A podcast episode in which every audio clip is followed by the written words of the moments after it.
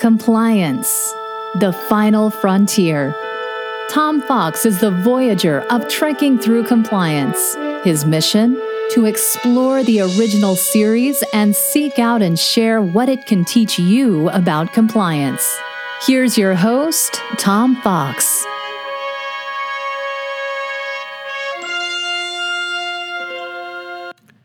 Episode 16, the Galileo 7, Stardate, 2821.5. As the Enterprise is on its way to New Paris on Makus III, it encounters a strange natural phenomenon. Commissioner Ferris wants Kirk to hurry on to New Paris, but Kirk is under orders to study all quasars and quasar like phenomena, and so stops the Enterprise in order to do so. Kirk launches the shuttlecraft Galileo with Spock, Scotty, Boma, Latimer, Gaetano, and Yeoman Mears aboard.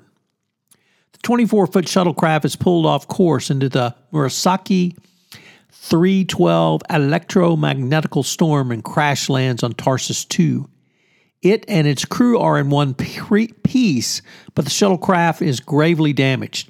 As Spock puts it, picturesque descriptions will not mend broken circuits, Mr. Scott. I believe you have your work cut out for you. Tarsus 2 seems safe at first with an oxygen nitrogen atmosphere, so Spock lends, rather sends, Latimer and Gaetano outside to scout the area. Meanwhile, Commissioner Ferris continues pressuring Kirk to leave the shuttle behind in order to get the needed medicine to the plague victims on New Paris, but Kirk continues the search until the last possible moment. In an act of desperation, Kirk sends out the shuttlecraft Columbus to search for search Tarsus 2. On Tarsus 2, Spock gets his first taste of command, much to the resentment of his crew. Spock sums up his views on command by stating, I neither enjoy the idea of command nor am I frightened by it. It simply exists. Scott determines that much of the fuel has been lost and that the shuttlecraft's weight must be reduced by 500 pounds if it is to achieve escape velocity. While scouting the area, Latimer and Gaetano enter a thick mist. They then hear a croaking noise and are shortly thereafter attacked by the planet's 10 to 12 foot ape like inhabitants.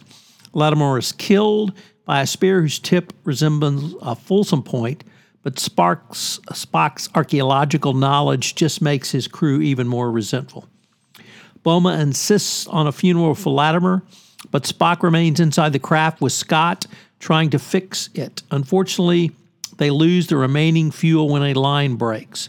The crew wants to attack the apes, but Spock does not wish to because it would unnecessarily take life. So he instructs them to fire on them to frighten them but not kill them. Spock orders Boma to help with the repairs, and Gaetano is left behind. Alone and terrified, his phaser is knocked away, and then he is mauled to death. Scotty proposes powering the shuttlecraft by draining energy from the phasers, which is all well and good, except that it is the crew's only remaining defense against the planet's inhabitants. Spock goes to investigate what became of Gaetano and carries his body back despite a rain of spears from the ape like inhabitants. Arriving back safely, Spock is surprised that his logical decisions have resulted in two deaths and the antagonism of his crew. The crew retreats to the craft, which is then set upon by one of the inhabitants with a large rock. Spock comes up with the idea of draining the batteries to electrify the exterior of the ship, which grants them a temporary reprieve. Unbeknownst to the crew of the Galileo, Kirk beams down landing parties, but they are unable to discover anything. Lieutenant Kelowitz from Landing Party 2 reports one dead, two injured by the anthropod creatures, whose databases classify them as resembling creatures from Hansen's planet. Scotty manages to get the shuttlecraft off the ground after tarrying shortly to give Spock time to get on board after he is slightly injured. The Galileo's crew is saved when Spock jettisons and ignites the fuel to serve as a flare for the Enterprise. This gives them only a few minutes before re entering the, the planet's atmosphere, but allows them to be seen and transported safely back to the Enterprise. Kirk needles Spock about his act of desperation, and Spock defends his action as logical considering all other alternatives have been exhausted. Fun fact Leonard Nimoy struggled with his role of Spock in this episode in many of his scenes because he had to account for the absence of William Shatner, who, of course, was Captain Kirk. So, what are some of the compliance takeaways from this episode? Well, a, a very important scene in this was around the burial of Latimer. And uh, Spock uh, does not want to risk uh, burying uh, Latimer. He doesn't want to risk any more of the crewmen. But Boma insists that Spock uh, allow him to uh, bury Latimer. And this becomes a real point of contention. So I think for the compliance officer, you need to respect the local cultures and, more importantly, local traditions.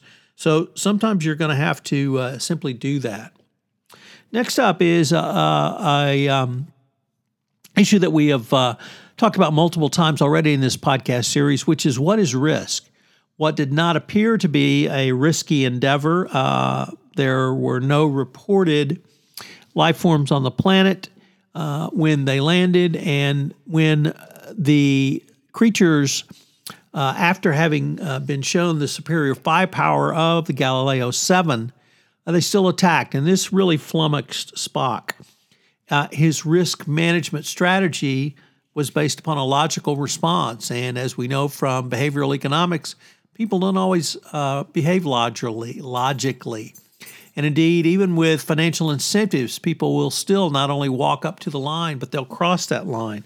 So, what are um, what is risk? How does risk change? What does risk mean? And more importantly, how does your risk management strategy morph uh, to meet the uh, ever changing business risks of your organization. So, are you going into a new country? Do you have a new product? Are you going to a new geographic area? Do you have a new customer base? Is it your first time in a big tender? All of these potentially could be risks, factors that you might need to monitor a little more carefully. And finally, as a CCO, and once again, you have to adjust to the facts on the ground as you know them and more importantly, as they present themselves to you.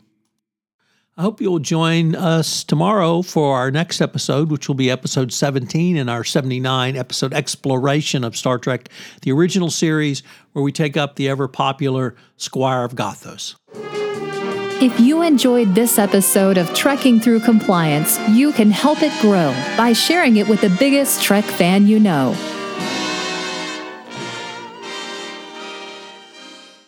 This podcast is a part of the C Suite Radio Network.